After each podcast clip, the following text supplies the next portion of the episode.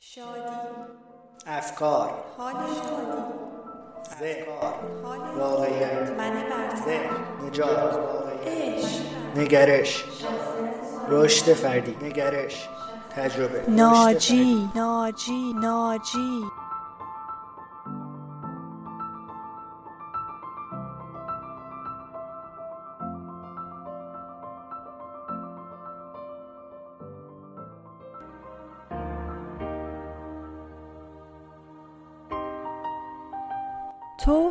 زندگی داری.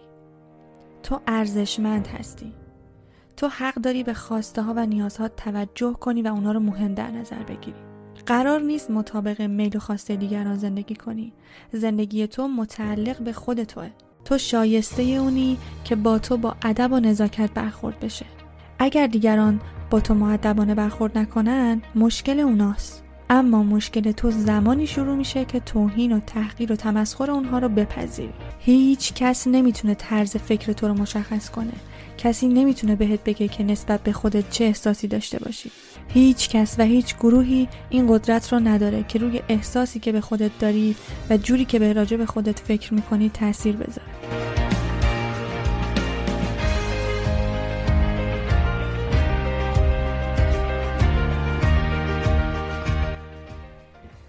سلام و صد درود به شنوندگان ناجی.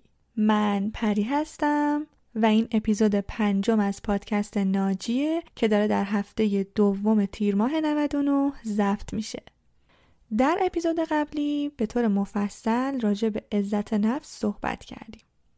و اگه هنوز اپیزود قبلی رو گوش نکردی بهت پیشنهاد می‌کنم حتما اول بری و اونو گوش کنی. چون توی این اپیزود قرار یه سری راهکار واسه افزایش عزت نفس بگیم. و اگه بخوام به طور خلاصه یه مروری رو مفاهیم اپیزود قبلی داشته باشم باید بگم که در اپیزود قبلی فرق اعتماد به نفس رو با عزت نفس توضیح دادیم. گفتیم بعضیا بیارزشیشون رو با یه سری از کارا جبران می‌کنن اما خودشون خبر ندارن. همینطور از ویژگی های افراد با عزت نفس بالا حرف زدیم. و در آخر هم در مورد اینکه اصلا ریشه های نداشتن عزت نفس از کجاست که اصولا برمیگرده به دوران کودکی و یا نوجوانی ما. و در نهایت به این رسیدیم که درسته که شاید خیلی از ماها عزت نفسمون در کودکی یا نوجوانی آسیب دیده باشه و الان عزت نفس پایینی داشته باشیم احساس ارزشمندی نکنیم خودمون رو دوست نداشته باشیم لایق احترام و خوشبختی ندونیم. چون که از کودکی هم هیچ آموزشی تو این زمینه ندیدیم. اما عزت نفس داشتن و احساس ارزشمندی کردن همونطور که از اسمش پیداست یه مفهوم انتظاییه و یک احساسه. پس ما می‌تونیم در جهت بهتر کردن و افزایش عزت نفسمون یه سری کارا انجام بدیم. خب همونطور که قبلش هم گفتم از نظر آقای برندن عزت نفس 6 تا ستون داره.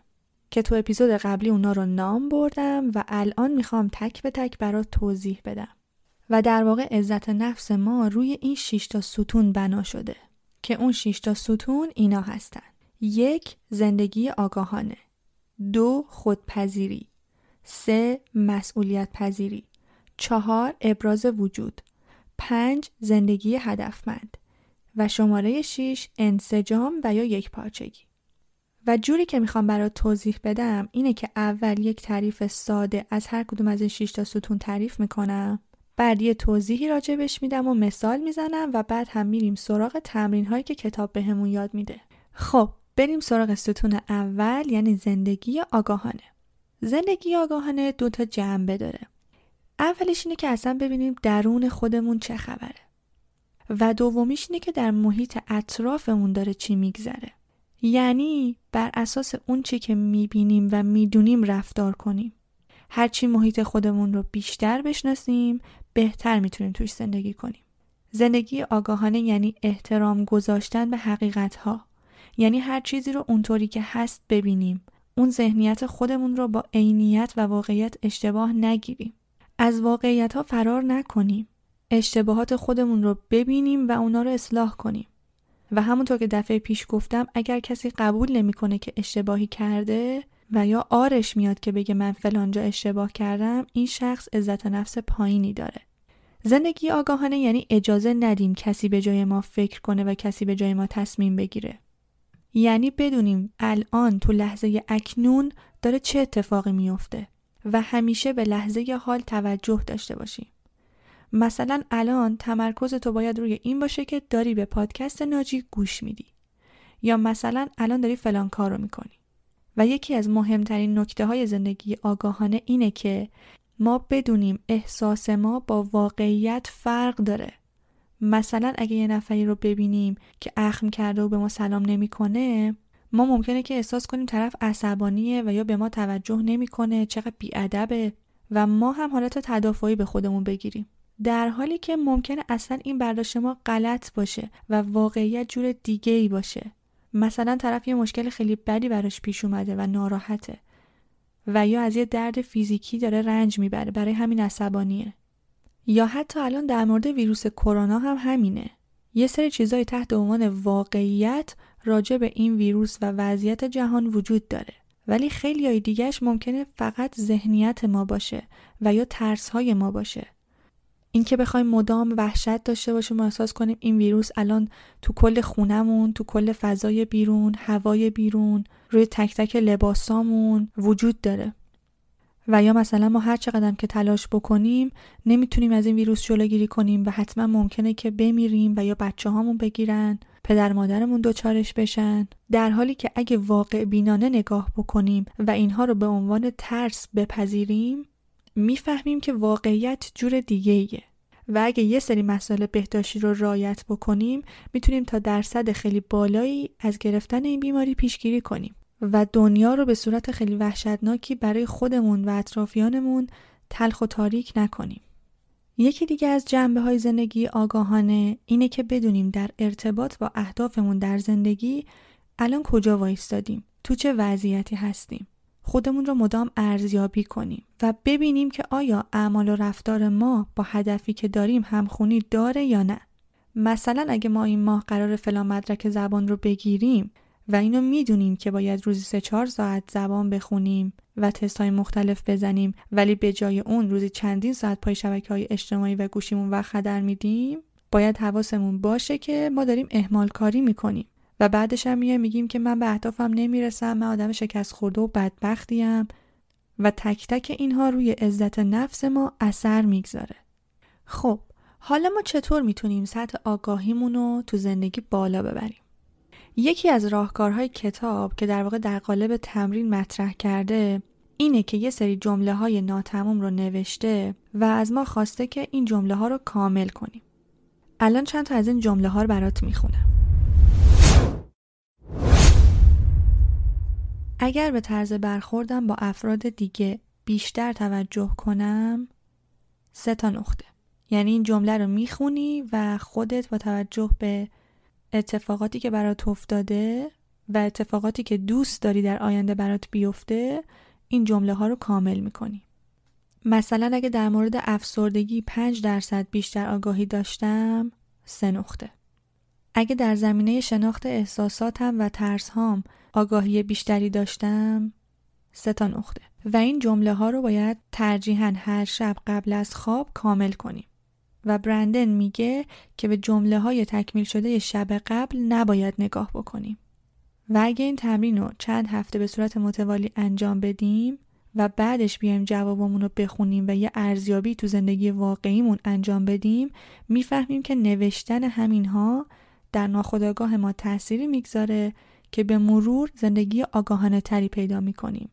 و مثلا جمله ای رو که شب اول تکمیل کردی بعد از یکی دو ماه می‌بینی که اون اتفاق واقعا تو زندگیت افتاده و به اون مرحله از آگاهی رسیدی. که البته تعداد این جمله ها زیاده و من می‌تونم اینا رو برات توی کانال تلگرام و همچنین توی پیج اینستاگرام پست کنم که بتونی این جمله ها رو یه جایی بنویسی و هر شب برای خودت کاملشون کنی.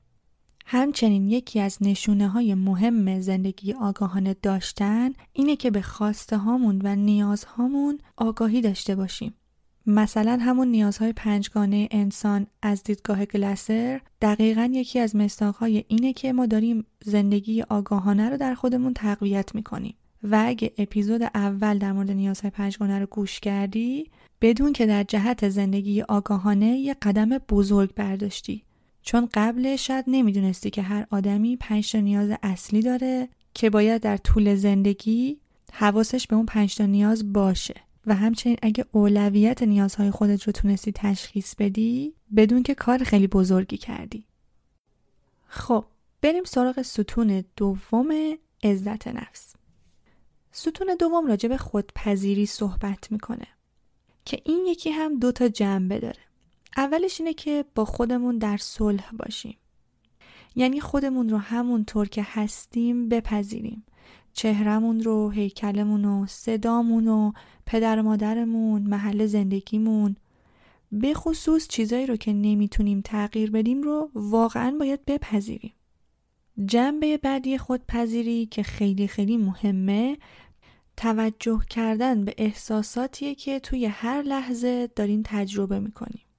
مثل خوشحالی، خشم، غم، استرس، هیجان، دلتنگی و هر حس دیگه ای و بپذیریم که این فقط یک احساسه و بعد احساسمون رو بپذیریم و نخواهیم که باهاش مقاومت کنیم و یا اون حس رو انکار کنیم.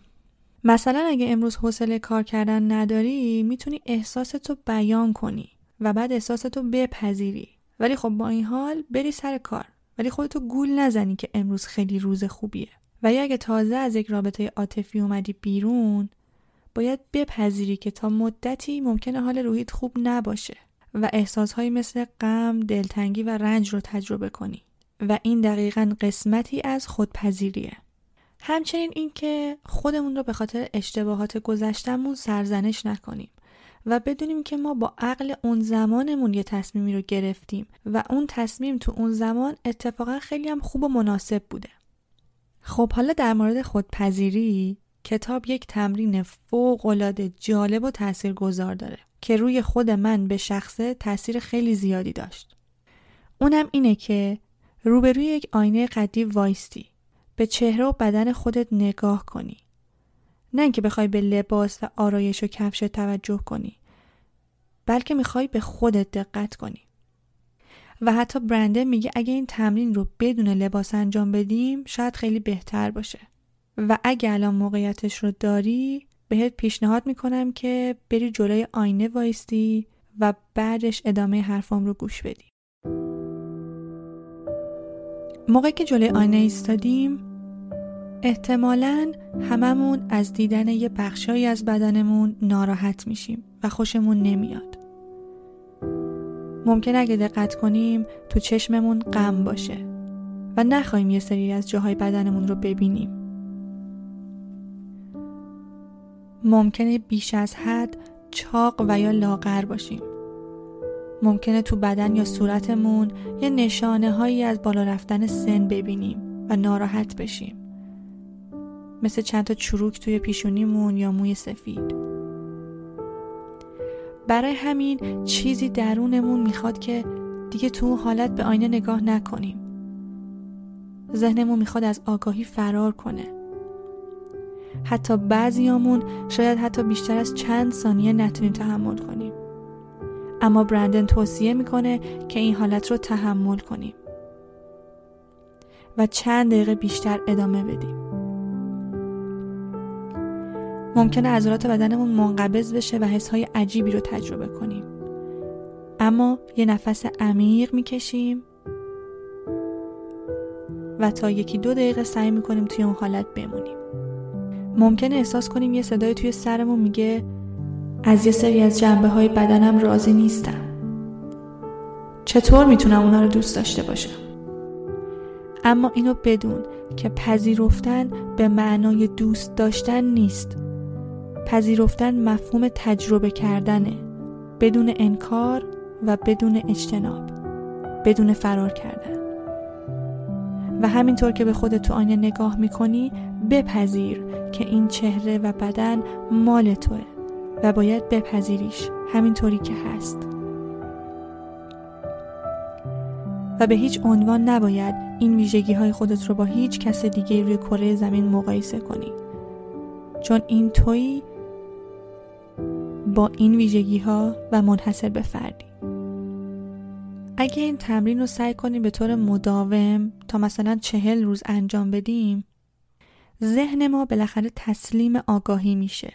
یعنی پذیرفتن واقعیت ها که فرم بدن من این شکلیه فرم بینیم این شکلیه. و این در طول زمان یک احساس آرامش عمیقی بهت میده و موجب میشه که عزت نفست بالاتر بره. حالا بعضیا ممکنه بگن که این تمرین چه ربطی به عزت نفس داره. اما اگر یه خورده دقیق تر فکر کنیم می‌بینیم چطور ممکنه وقتی که از جسم خودمون و بدن خودمون بدمون میاد ما به عزت نفس برسیم. چطور احساس کنیم ارزشمند هستیم؟ اگه هر روز صبح که بیدار میشیم کلی چرت و پرت نثار چهرمون و دماغمون و هیکلمون می‌کنیم. پس اگه خودمون رو همونطور که هستیم نپذیریم و دوست نداشته باشیم نمی‌تونیم احساس ارزشمندی کنیم و عزت نفسمون هم بالا نمیره.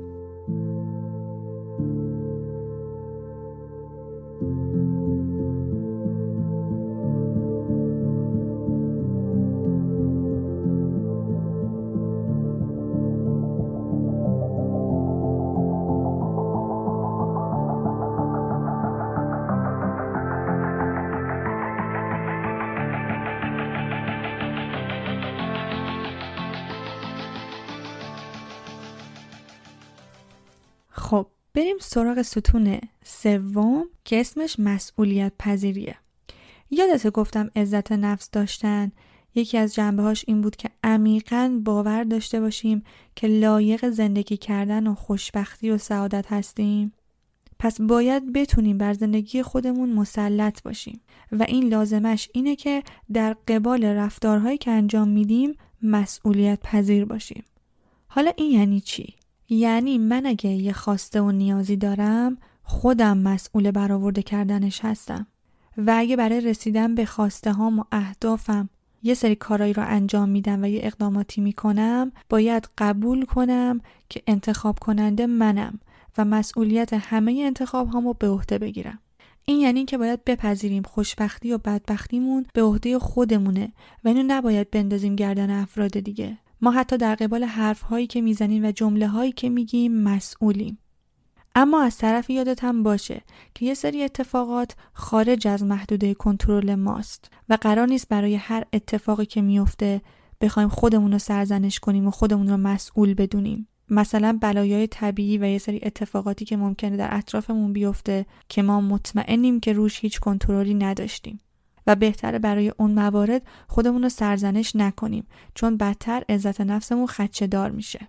و برای تمرین افزایش مسئولیت پذیری هم میریم سراغ جمله های ناتموم کتاب. جمله های مثل اگه برای رسیدن به اهدافم پنج درصد مسئولیت بیشتری قبول کنم سه نقطه. اگر بدونم که زندگیم قرار متعلق به خودم باشه سه تا نقطه. اگه از این دروغ دست بکشم که من نمی‌تونم تغییر بکنم سه تا نقطه. و در نهایت هم برندن یک جمله طلایی برای این قسمت داره که میگه هیچ وقت هیچ کس برای نجات ما نمیاد. و این خودتی که باید مسئولیت قبول کنی و به زندگیت سر و سامون بدی.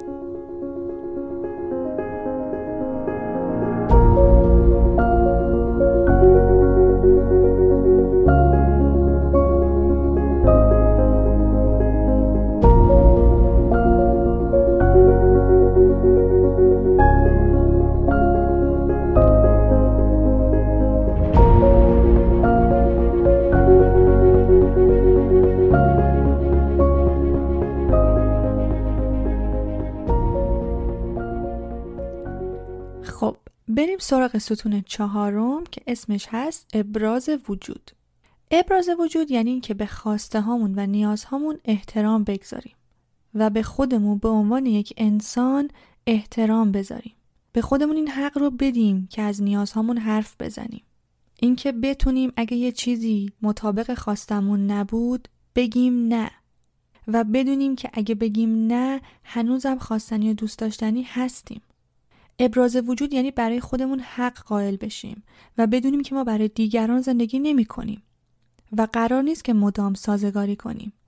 مثلا اگه یه جای گرممونه باید اعلام کنیم. اگه جامون تنگه باید بگیم. اگه ناراحت میشیم باید اعلام کنیم و بگیم.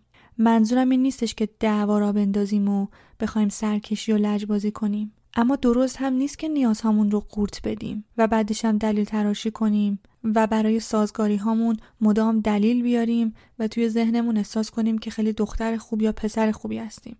و معمولا اینجور آدما چون اون تایید اجتماعی رو هم می‌گیرن مدام به این سازگاری و قورت دادن نیازهاشون ادامه میدن. در حالی که این حق ماست که نیازهامون رو بگیم و ابراز کنیم. یا مثلا سوال کردن یکی از نشانه های ابراز وجوده. و یکی از مثال های کتاب که خیلی خیلی جالب و تکان دهنده است راجع به اینه که اگه تو بری تو کشورهای آفریقایی و یا مناطق جنوب آمریکا معمولا مردم عادی که سیاه پوست هم هستن اصلا توی چشم شما نگاه نمی‌کنن. انگار یه شر میدارن. و علتش هم اینه که نگاه کردن مستقیم به معنای ابراز وجود کردنه. در واقع برندن میگه از یه طرف ما باید استقلال خودمون رو داشته باشیم و از طرفی هم باید بتونیم اون صمیمیت و پیوندهای انسانی رو با دیگران ایجاد کنیم.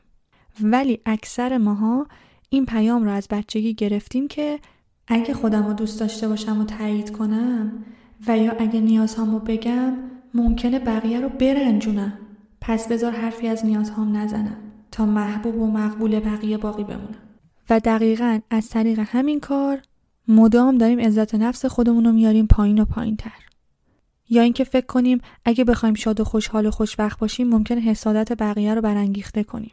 برای همین تبدیل میشیم به آدمایی که حرف نمی‌زنیم، حسمون رو نمیگیم، از خوشحالی و خوشبخت بودن میترسیم چون بقیه خوشبخت نیستن. و یا در واقع انقدر در جمع حل میشیم که اون فردیت و احساسها و نیازهای شخصی خودمون رو از یاد می‌بریم و اگه بخوام برای ابراز وجود مثال بزنم اینه که فکر کن تو توی مهمونی هستی و یه تعدادی آدم دارن صحبت می‌کنن. و یه نفری هست که مدام داره راجع به یه موضوعی که برای تو ارزش محسوب میشه حرفهای تخریب کننده می‌زنه و ضد ارزش های تو و نظر تو کاملا با اون شخص مخالفه. اما تو نظر مخالفت رو بیان نمی کنی چون ته ذهنت و ناخداگاه فکر می کنی که ولش کن. چرا حالا نظر مخالفم رو بگم؟ و برای خودم دشمن بتراشم. همون بهتر که سکوت کنم. و خودمون با این دلیل گول می‌زنیم که این فرد احمقه و سطح شعورش پایینه. بذار هرچی که می‌خواد بگه. من نظرم رو ابراز نمی‌کنم. در حالی که ما حق داریم که نظر حتی مخالفمون رو بیان کنیم. و در واقع با ابراز کردن نظرمون داریم به خودمون احترام می‌ذاریم. و در جهت عزتمندیمون یه قدمی برمیداریم. و برای این ستون هم که ابراز وجوده کتاب یه سری تمرین داره که جمله های ناتمومش اینا هستن. اگه شجاعت اینو داشتم که نیازهای خودم رو مهم در نظر بگیرم سه تا نقطه. اگه از بچگی کسی به من گفته بود که خواسته های من مهم هستن سه تا نقطه. اگه نظرها و اعتقاداتم رو روشنتر بیان می کردم سه تا نقطه. و این جمله ها رو هر شب کامل می کنی و به جمله هایی که شب قبل پر کردی نگاه نمی کنی. خب بریم سراغ ستون پنجم یعنی زندگی هدفمند. زندگی هدفمند یه خورده اسم شبیه زندگی آگاهان است. اما یک تفاوت مهم وجود داره که تو زندگی هدفمند ما دنبال اینیم که ببینیم برای حفظ خوشبختی خودمون و رسیدن به موفقیت چه برنامه ای داریم و چقدر برای این برنامه ها و هدف هامون دست به کار میشیم و یه اقدام عملی انجام میدیم. زندگی هدفمند یعنی که بدونیم برای پنج سال آیندهمون ده سال و یا 20 سال آیندهمون چه اهدافی داریم و به کجا می‌خوایم برسیم. یعنی مثلا اگه رویای مهاجرت به کشور خاصی رو داریم باید جوابت به این سوالا مثبت باشه. تا حالا با یه وکیل مهاجرت حرف زدی؟ شروع کردی به زبان خوندن؟ با چند نفر از آدمای مقیم اون کشور ارتباط گرفتی تا بدونی شرایط زندگی اونجا چطوریه؟ چقدر توی اینترنت راجبش تحقیق کردی؟ و اگه جوابت به این سوالا منفیه میشه گفت تو در زمینه مهاجرت یک زندگی هدفمند نداری و این صرفا یک رویاست که تو ذهن توه. اما هیچ اقدام عملی براش انجام ندادی. و جمله طلایی کتاب برای این قسمت اینه که اگه کاری انجام ندیم چیزی هم تغییر نمی‌کنه. خب بریم سراغ ستون آخر. که اسمش هست انسجام و یا همون یک پارچگی شخصیتی. این ستون برای من خیلی خیلی مهمه و از زمانی که بهش دقت کردم واقعا احساس کردم که سطح عزت نفسم بالا رفتش. یک پارچگی شخصیتی یعنی اینکه ایدئال هامون و باورهامون، ارزش هامون و معیار هامون با رفتارامون همخانی داشته باشه. یعنی من اگه باور دارم نجات پرستی کار بدیه و این برام یک ارزشه که نجات پرست نباشم نباید اگه تو خیابون یکی رو دیدم با لحن تمسخرآمیزی بگم ای اینا رو از فلان شهر یا از فلان محله اومدن. چون این حرف کاملا بر ضد اون ارزشه.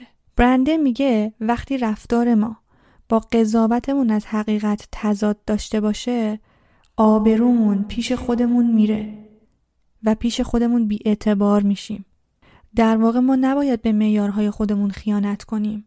نباید به انتخابهای خودمون پشت پا بزنیم. حالا می‌خوام یه مثال خیلی خیلی ملموس برای یک پارچگی شخصیتی بزنم. مثلا اگه تو یه آدمی رو به هر دلیلی از زندگیت حذف کردی و حتی تصمیم گرفتی که تو فضای مجازی هم دیگه ارتباطی با اون فرد نداشته باشی اما اگه هی میری و پروفایل طرف رو یواشکی چک می‌کنی یعنی تو داری به خودت خیانت می‌کنی و به تصمیمی که گرفتی احترام نمی‌ذاری و همین موجب میشه که عزت نفست کم بشه و پیش خودت بیاعتبار بشی. شاید پیش خودت اسمش رو بذاری کنجکاوی و یا اینکه با خودت بگی من که عکساش رو لایک نمی کنم پس کسی هم نمی‌فهمه. خودم یواشکی رفتم پروفایلش رو چک کردم. و این دقیقا یعنی اینکه نظر و قضاوت بقیه برات مهمه اما خودت مهم نیستی. انگار خودت به خودت احترام نمی‌ذاری. و این موضوع در دراز مدت کاملا عزت نفس و ارزشمندی خودت رو تخریب می‌کنه. و مثلا اگر به بچه هامون از صداقت و راستگویی میگیم اما میریم پیش در و همسایه گهگداری دروغ میگیم و خالی میبندیم داریم به خودمون ضرر می‌زنیم.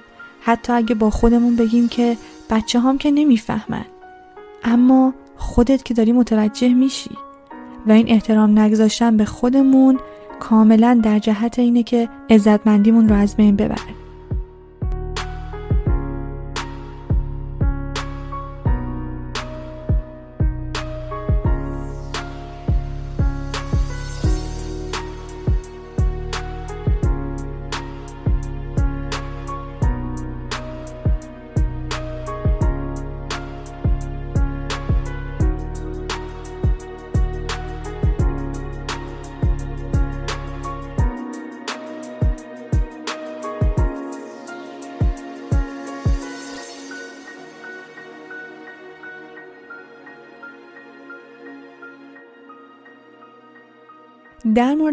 قسمت هم یک سری جمله هست اما این بار برندن جمله های تکمیل شده توسط مراجعینش رو نوشته. و جمله ها اینا هستن. به افراد میگم که کدوم کارشون منو ناراحت می‌کنه. قیمت حقیقی لباسی رو که خریدم به شوهرم و یا مادرم میگم. به جوکی که به نظرم احمقانه به نظر می‌رسه نمیخندم. هر موقع که بخوام میگم نه. و در کل اینو می‌دونیم که بدون اقدام و عمل به هیچ ارزشمندی نمیشه رسید. چون ارزشمندی یک احساسه و طبق اپیزود تئوری انتخاب احساس چرخ عقب ماشین ماست و تنها چیزی که می‌تونه یک احساس رو در ما تغییر بده فکرمون و عملمونه. اگه طرز تفکرمون رو تغییر بدیم و یه اعمالی بکنیم در جهت بالا بردن عزت نفس اینو بهت قول میدم که ذره ذره احساس ارزشمندی می‌کنی و عزت نفست بالا میره. یعنی از همین امروز تصمیم بگیر و کارهایی رو که در خلاف جهت ارزشمندیته انجام نده. خب این بود از 6 تا ستون عزت نفس. امیدوارم که تا الان برات مفید بوده باشه. و یه نکته مهمی که می‌خواستم بهت بگم اینه که سعی کن با آدمهایی رفت آمد کنی که عزت نفس بالایی دارن. و توی اپیزود قبلی مفصل توضیح دادم که این افراد چه ویژگی هایی دارن. یکیش اینه که خودشون با بقیه مقایسه نمی‌کنه و اگه کسی تو اطرافت هست که می‌بینی مدام خودش رو با بقیه مقایسه می‌کنه و بالاتر یا پایینتر از بقیه می‌دونه بدون که این شخص عزت نفس خوبی نداره. و ارتباط با همچین افرادی روی ما هم تاثیر می‌ذاره. و اینو بدون که افزایش عزت نفس فرایند یه شبه نیست و زمان می‌بره تا آسیب هایی رو که قبلا دیدیم بتونیم تشخیص بدیم و از طریق این راهکارها بتونیم حرمت نفسمون رو بالا ببریم.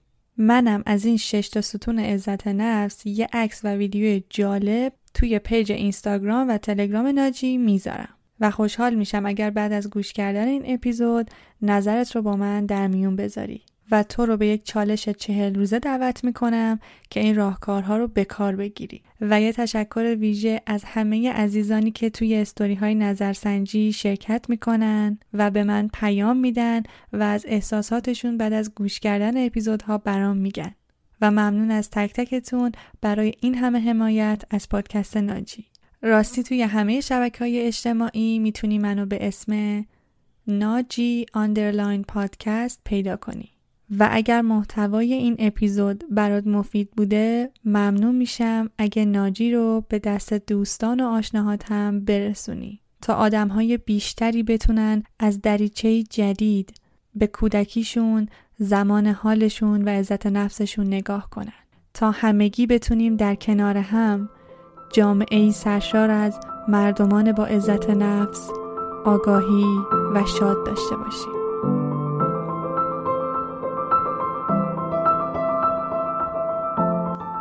امیدوارم از طریق پادکست ناجی بتونی ناجی زندگی خودت باشی.